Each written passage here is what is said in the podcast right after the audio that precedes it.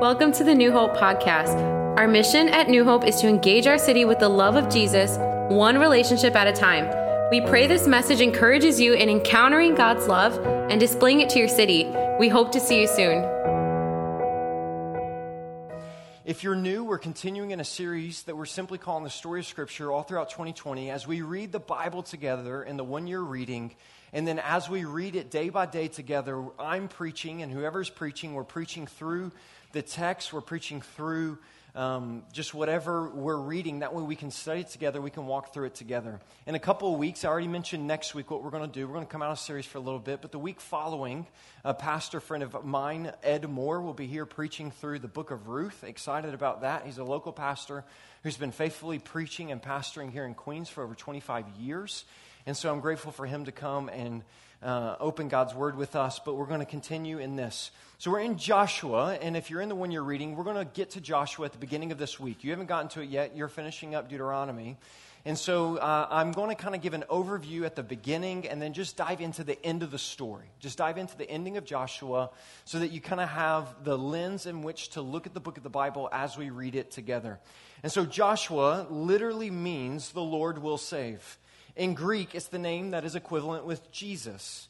And so think about this. Jesus, it, his name is Joshua, but just from going from Hebrew to Greek, and then from Greek to Latin, and then from Latin to English, it gets changed from Joshua to Jesus. So I'm not saying Jesus is wrong. Jesus is absolutely the name. But the point is that the angel, when Mary got pregnant, said, You will name his name Joshua, Jesus.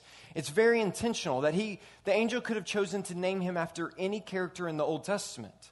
But it's very intentional that he named him not after the person of Joshua, but for the sake of what Joshua means, which is actually how Joshua uh, uses, uh, is, is used within the book of Joshua as one who saves, as one who leads people to, to safety and to conquer in the promised uh, land. And so that's what it means the Lord will save. And it's a story of Joshua. The, the Joshua, the book, is a story of God's people coming into the promised land. And so the people of God claimed the inheritance of God as God had promised them. These three verses, and I just want to read Joshua 21, 43 through 45. It's just uh, kind of if you flip a page back over, uh, 21, 43 through 45. Thus the Lord gave to Israel all the land that he swore to give to their fathers. And they took possession of it, and they settled there. And the Lord gave them the rest uh, uh, or excuse me, gave the rest on every side, just as he had sworn to their fathers. Not one of all their enemies had withstood them, for the Lord had given all their enemies into their hands. Not one word of all the good promises that the Lord had made to the house of Israel had failed. All came to pass. We see a picture as we read the story of Joshua. It is a story of God fulfilling his promises that he gave generations before that I will make sure to Abraham, Isaac, and Jacob, your offspring, your people, your family will come into the promised land and they will have peace and they will have rest. Now, we've seen the story as we've been reading come, the fact that they were in slavery and they come out of slavery and all the journey that they've been on. And we get to the end of Joshua and they enter into a season of rest. They see that God is faithful to their word. He has not left them alone, nor does He leave us alone, as we begin to already think about the application. He is not going to fail on any of his promises. And scripture specifically says in the Corinthians that all of God's promises are yes in Christ, yes and amen in Jesus. And so we can see as we read the story of Joshua that gives us great hope as God's covenant people that he is faithful to his promises no matter how long it takes for that promise to be fulfilled. And I say that because a lot of times we may feel that God's given us a promise and we just go, but God, why isn't it happening in my life? Why I believe you've given me a promise that whatever it may be, but it's not happening. And I know that's exactly what the people of God would grumble about.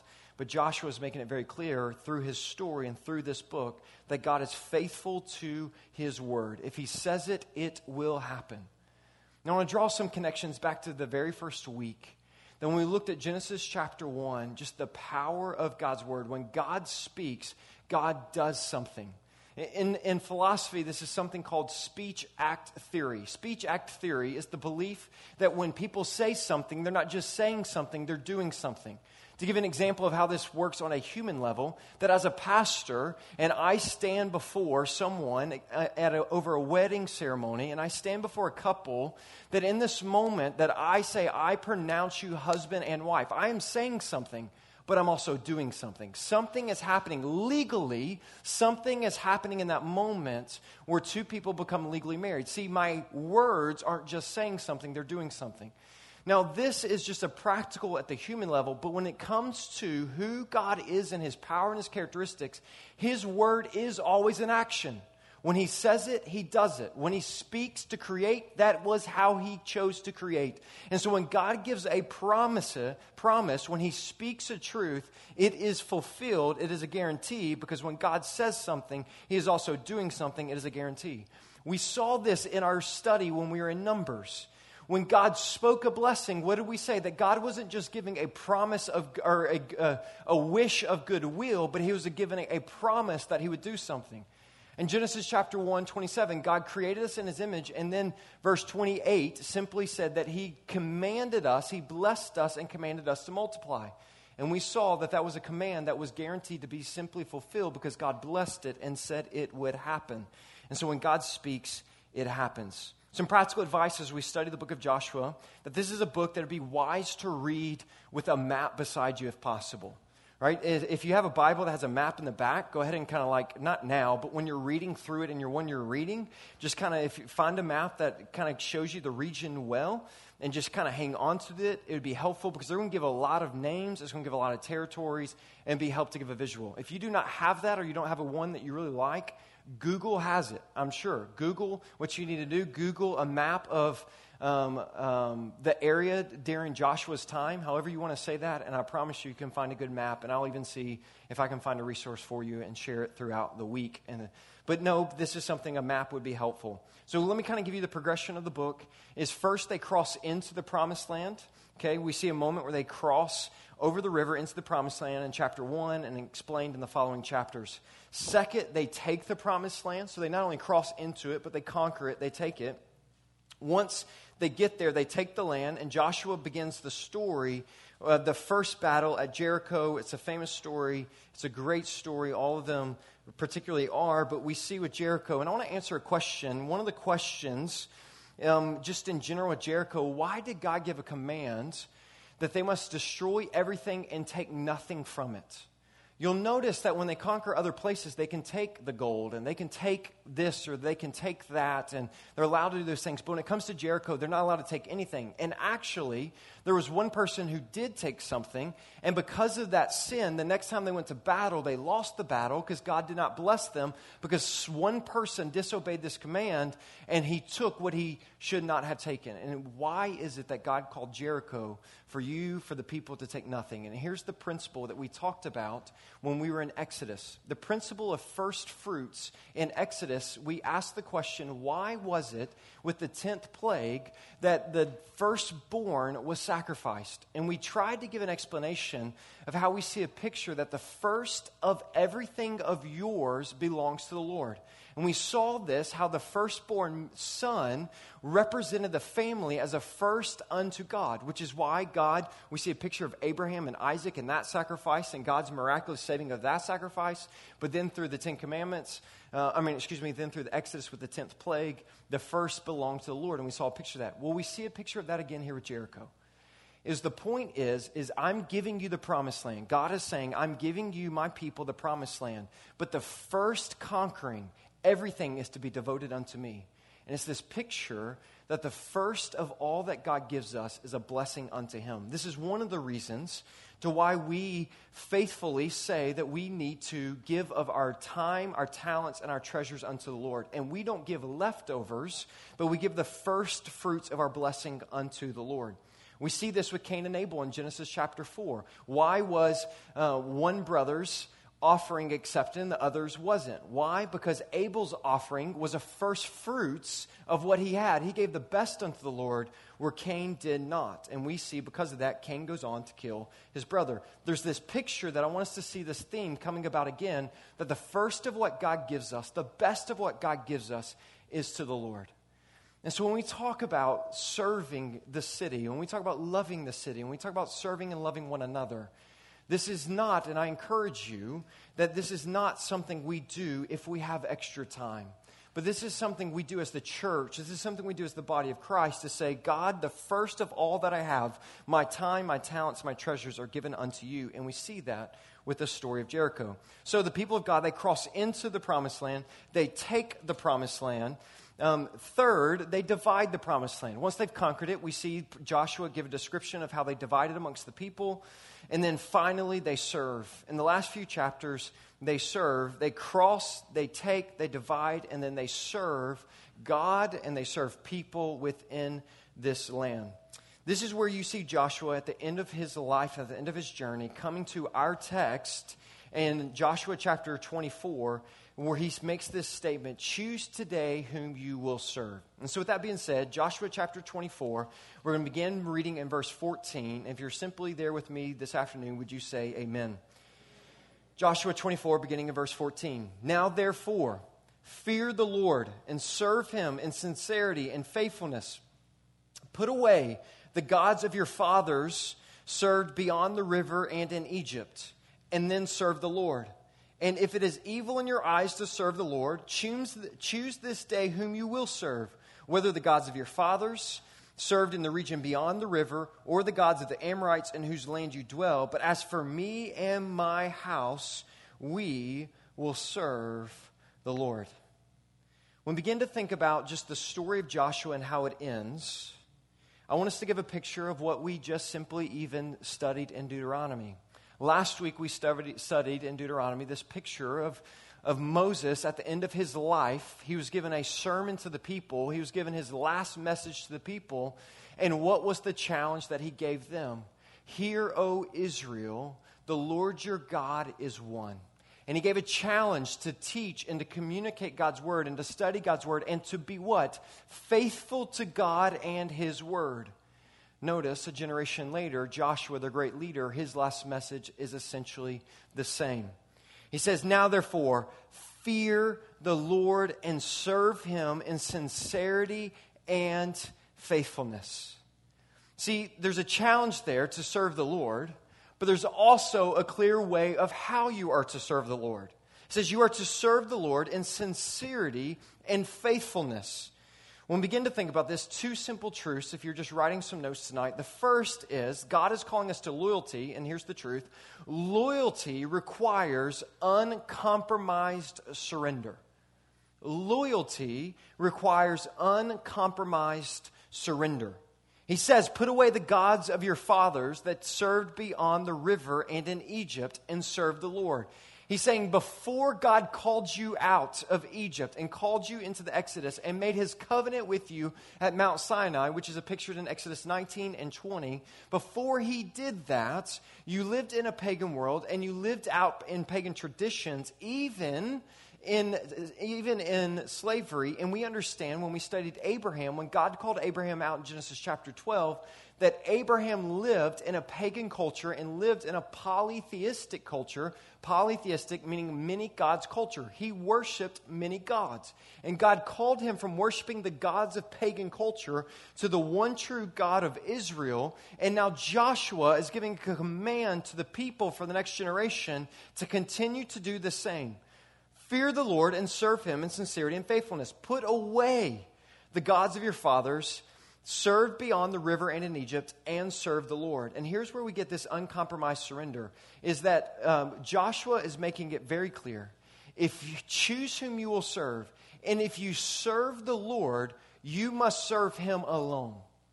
There's not a picture of I'm surrendered to the Lord in some compromised ways. I will serve the Lord 90% of the time. You know, but I still really like this one thing about my life before God called me to Himself. And I just want to hang on to that part. And so this little idol of mine I'll keep, but I'll give God 90%. Or, or I'll give God even less, or whatever it may be. And Joshua is saying, No, if you want to serve the Lord, because He is a jealous God, and we talked about what does it mean, the fact that God is jealous, it means that He loves us and forgives much, but because He is jealous, He is calling us and requires loyalty and faithfulness.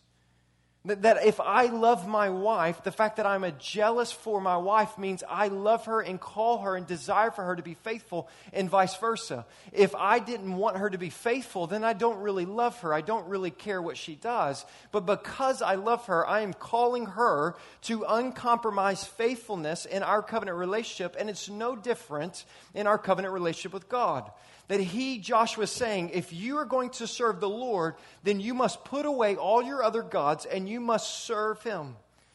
And if you think that you shouldn't do that, if it is evil in your eyes to serve the Lord, meaning if you don't desire to do that, if that's not the option you choose, fine. But if choose whom you will serve, whether it be the gods of your fathers in the region beyond the river, that's before they crossed the Jordan, or let it be the gods of the Amorites but Joshua is saying, But as for me and my house, we will serve the Lord. Now, I want to be clear what this is not saying. This is not saying the options are equal. Choose God and nothing else, or choose something else and not God. Doesn't really matter. Just pick one. No, no, no. Not quite equal. Eh, the point isn't going, here's two good options and choose one. It's clearly one is the right option, one is the wrong option. The point of him giving the contrast is not to say they're equal options, but it is to say that you must choose completely besides one or the other. You can't have one foot here and one foot here. Either you're all in with God or you're all in not with God. But let's be clear if you're not all in with God, you're, you're by default all in not with God. You can't go, I'm all in with God and kind of keep a toe over here. He's going, that's not all in because God expects complete surrender. We say it here at New Hope that one of the marks of maturity is that we live surrendered to the Lordship of Jesus surrendered that he is king. He's not just king on Sunday or Monday or to, he is king all the days of my life. I bow and I surrender to him. He is king. And Joshua is going, you choose either between God as king, God of Israel, that you choose the God of the Bible as king and you serve him wholly and faithfully, uncompromised in all that you are and do, or you just be honest with yourself and admit that you're not serving him at all.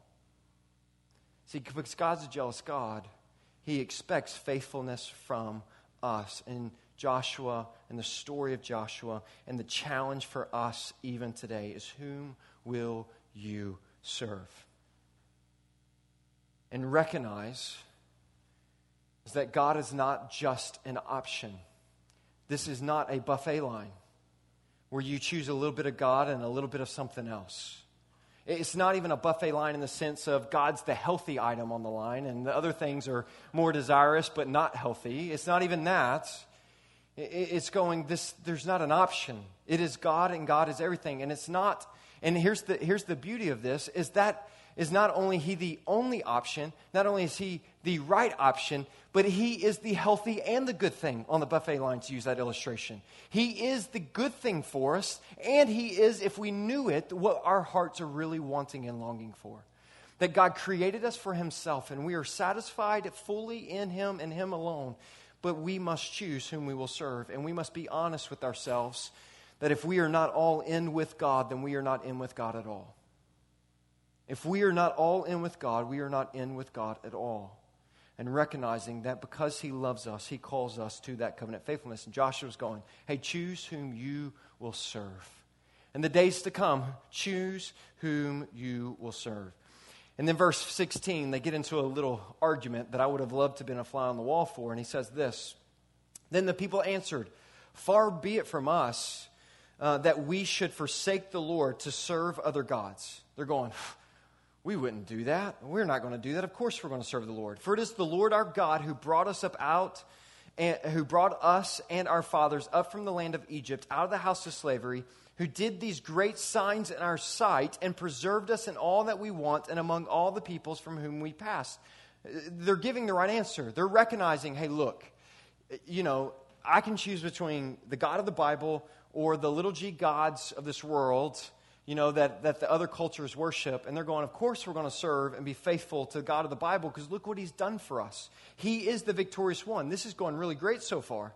Verse 18 And the Lord drove out before us all the peoples, the Amorites who lived in the land. Therefore, we also will serve the Lord, for he is our God. Listen to what Joshua says. But Joshua said to the people, You're not able to serve the Lord for he is a holy God. He is a jealous God. He will not forgive your transgressions or your sins. Okay, we got to unpack this a little bit. Verse 20 If you forsake the Lord and serve foreign gods, then he will turn and do you harm and consume you after having done you good. And the people said to Joshua, No, but we will serve the Lord. Then Joshua said to the people, You are witnesses against yourselves that you have chosen the Lord to serve him. And they said, We are witnesses.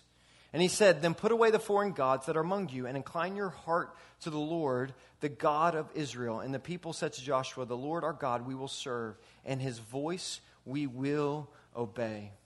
Truth number two, which will help us unpack this confusing, somewhat text from the surface, is simply this. Truth number one loyalty requires uncompromised surrender. Truth number two surrender is evidenced in our obedience, not our confessions. Surrender is evidenced in our obedience, not our confessions. How do we see this? Well, Joshua looks at them and go, "No, you can't serve the Lord. Nope, you can't do it. And in fact, he's not going to forgive you for your sins. Hold on a second. What do you mean he's not going to forgive us for our sins? But go on. Let me unpack and it'll help give explain. Verse 20. If you forsake the Lord and serve the foreign gods, then he will turn and do you harm and consume you after doing you good. And the people said, No, but we will serve the Lord. Here's the statement. Then Joshua said to the people, You are witnesses against yourself that you have chosen the Lord to serve him. He's saying, You say that you have chosen the Lord to serve him but you are witnesses against your own statement. And they said, We are witnesses. You're right. Meaning our actions, our testimony to what we really believe. And then Joshua gets to the heart of the matter. Then put away the foreign gods that are among you and incline your heart to the Lord, the God of Israel. Here, here's, he's unpacking even more so truth number one. Here's what he's saying is, you say you'll worship the Lord and you say you're all in with the Lord, and you're saying the right things, you're giving the right confessions. Yes, He's the one who brought you out of Egypt. Yes, He's done this. Yes, He's done that for you. But you can't serve the Lord, and He's not going to continue to forgive your sins as long as you continue to be witnesses or give testimony against yourself. Your actions are giving testimony against you. What and how are they giving testimony? And He gets at it the heart when He says this then put away your foreign gods. Point is, at this moment in this conversation, Joshua was well aware that the people were saying, with their confessions, we will serve the Lord, but they still had secret idols they were not putting away. And Joshua is calling them out. He's saying, You say the right things, you say you're surrendered, but you're witnessing against yourself. Your lack of obedience to fully commit to the loyalty of God and His Word is a witness against you in your actions because you still have idols amongst you that you're not getting rid of. And this passage is challenging because it's pushing past the surface answer that so often, if we've grown up in Christianity or been around Christianity long enough to go, yeah, I serve the Lord. I've been serving the Lord for 20 years. He's done great things for me. And are unwilling to do a deep reflection on the reality of how our lives might be witnessing and revealing idols in our heart that are ultimately causing us to be unfaithful to God in certain areas. Which is why, truth number two, surrender is evidenced in our obedience and not our confessions. I heard someone say it this way to me once is that good intentions never change the world. Meaning they had great intentions. Yeah, we're going to serve the Lord. Yeah, we'll give great confessions to serve the Lord. But their confession and their just good intention wasn't enough. But their life must walk that out. And so, Joshua, in this moment, when he says, Choose whom you'll serve, and they go, We'll serve the Lord, and he goes, You can't serve the Lord. I, I don't believe it's an absolute statement here saying it's impossible, so don't even try. He's saying that where you are now, you are cannot serve the Lord while you still have other idols in your life. In the state that you are, you cannot serve the Lord. Recognizing they are saying, I will serve the Lord, but Joshua's going, You still got idols. You got idols you're not getting rid of. You cannot serve the Lord in that situation, and you cannot and will not have your sins forgiven in that situation. So when it says the statement, you are not able to serve the Lord, for he is a holy God. Just speaking to his jealousy, that service requires 100% of our faithfulness and loyal to him. He wants all of us, not just part of us. He is a jealous God. He will not forgive your transgressions or your sins. This is not an absolute statement saying that God will not forgive us, because all of Scripture is a story of how God is forgiving us. And we see how Christ is the answer to that, how because of Christ's death and resurrection, that He, through that, our sins can be forgiven when what? We surrender to Him as Lord. So it's not an absolute statement saying you cannot have your sins forgiven, but it is an absolute statement that you cannot have your sins forgiven as long as you still have idols in your heart and you're unwilling to surrender to the Lord with all that you have. I want to be careful, but I want to be clear. This is why I am careful to say, as a pastor and a preacher of God's word, that coming into a relationship with God, we can say right things I've spent the majority of my life serving in a very religious culture, in a place where people grow up going to church, and it's, it's just, it's all they know. It, it's become ingrained in them, and it can be so, not, yeah, faked. It, it can just be just part of who we are, but there's no heart to it. And so there's an intentionality there to go, yeah, I confess Jesus is Lord. Yes, I've done these things. Yes, I've been baptized. Yes, I've done certain things. Yes, I've said certain things. I've even prayed a prayer multiple times which all those things are evidence of someone who truly surrenders to the Lord, yes. But the heart of the matter is, is who or what is your heart serving? Choose whom you will serve. And the question isn't, have you said the right thing? The question is, is your heart truly surrendered to the Lord? Live surrendered to the Lordship of Jesus. And Joshua is making that evidently clear here in this moment is he's calling them out for going, You're saying the right thing, but your witnesses, your life is witnessing against your statements. Actions speak louder than words. And Joshua is calling them out. And the challenge for us as people who I pray, I know from my life, the challenge, here's where it hits home, is I, like the people that Joshua is speaking to, have seen God do incredible things in my life. If you were to come to my house, or specifically upstairs into my office, you're going to see some things on my bookshelf that are not books. And you're like, that's kind of odd. Why do you have a napkin with something written on it framed? Not, not kind of an ideal thing. Like, it's not an autograph from someone famous, you know, and so why do you have that framed? Why do you have a pair of baby shoes there? Why do you have a cup? Why do you have uh, these pictures? Why are they there? And let me tell you why they're there because all of them are pillars of reminding me of something God has done incredibly miraculous in my life right? And so I can look literally at reminders, rightfully so, of what God has done in my life. And that does not that does not excuse me from what John Calvin would say that our hearts are idol factories. That our naturally, the sinful nature within us, even as redeemed covenant people of God, create idols naturally with our hearts. It's instinctual, it's what we do. And in fact, the more that God's done for me, the more I often can take it for granted, and the more likely I am to get apathetic and allow other idols to take root in my heart. And I need this passage of Scripture for Joshua to call me out and go, Jonathan, you're saying, you love the Lord. You're saying that He is the King of Kings and Lord of Lords, which He is. But He's going, but Jonathan, there's this, there's this area in your life that's still an idol, meaning you're you're trusting it over trusting God. And this might hit home a little bit, even of what we talked about with just what's going on in our city. That yes, I want to be wise, and I'm so grateful for the brilliant men and women who are going to help keep us safe. And I'm grateful for all the things that are going to happen, do their best to keep our city safe and keep the world safe. I'm grateful for the doctors. I'm grateful for all those things.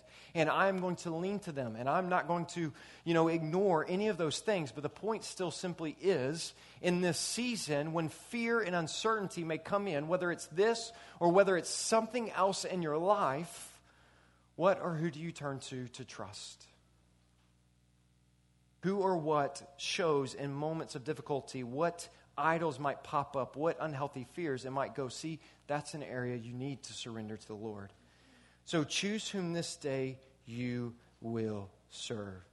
The story of Joshua is a great story of God saving and conquering a land for his people. And for us specifically, it's a beautiful picture of this promise that Jesus, remember named Joshua in Hebrew, is our great conqueror. In the same way that Joshua led the people into a promised land flowing with milk and honey where they'd have peace and prosperity for a long time, in the same way, Christ came and he conquered that Christ came was our great conqueror who then ushers us into our promised land in the new heavens and new earth with him for all eternity. So when we look at the story of Joshua, it's an incredible story of how God is faithful to his people, he is faithful to his covenant, he is faithful to his promises, and there's this picture of a great leader, Joshua, who helps lead the people to conquer.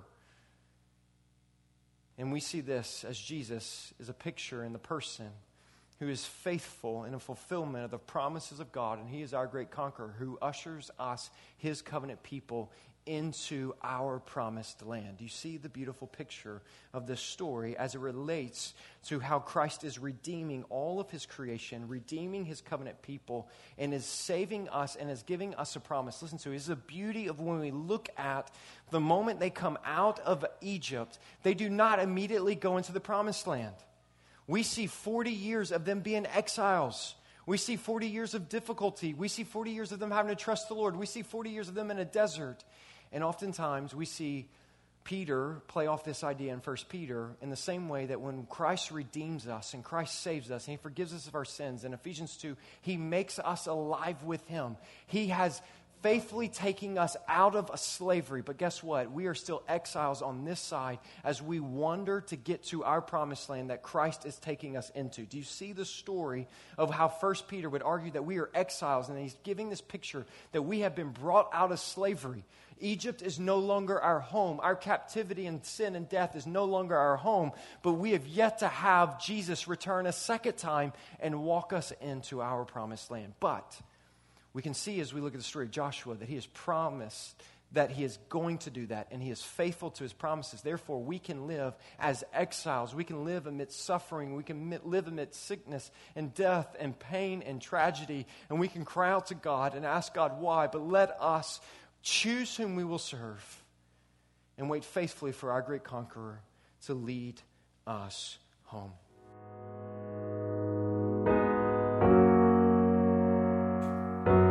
We hope today's message was encouraging for you. We'd also love to hear how God used this message to speak to you.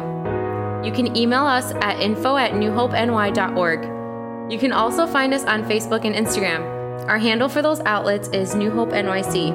Our website is newhopeny.org. If you are in the New York City area, we have services at 4 p.m. and 6 p.m. on Sundays at 164 2 Goethals Avenue in Jamaica, Queens. We're praying for you and we hope to see you soon.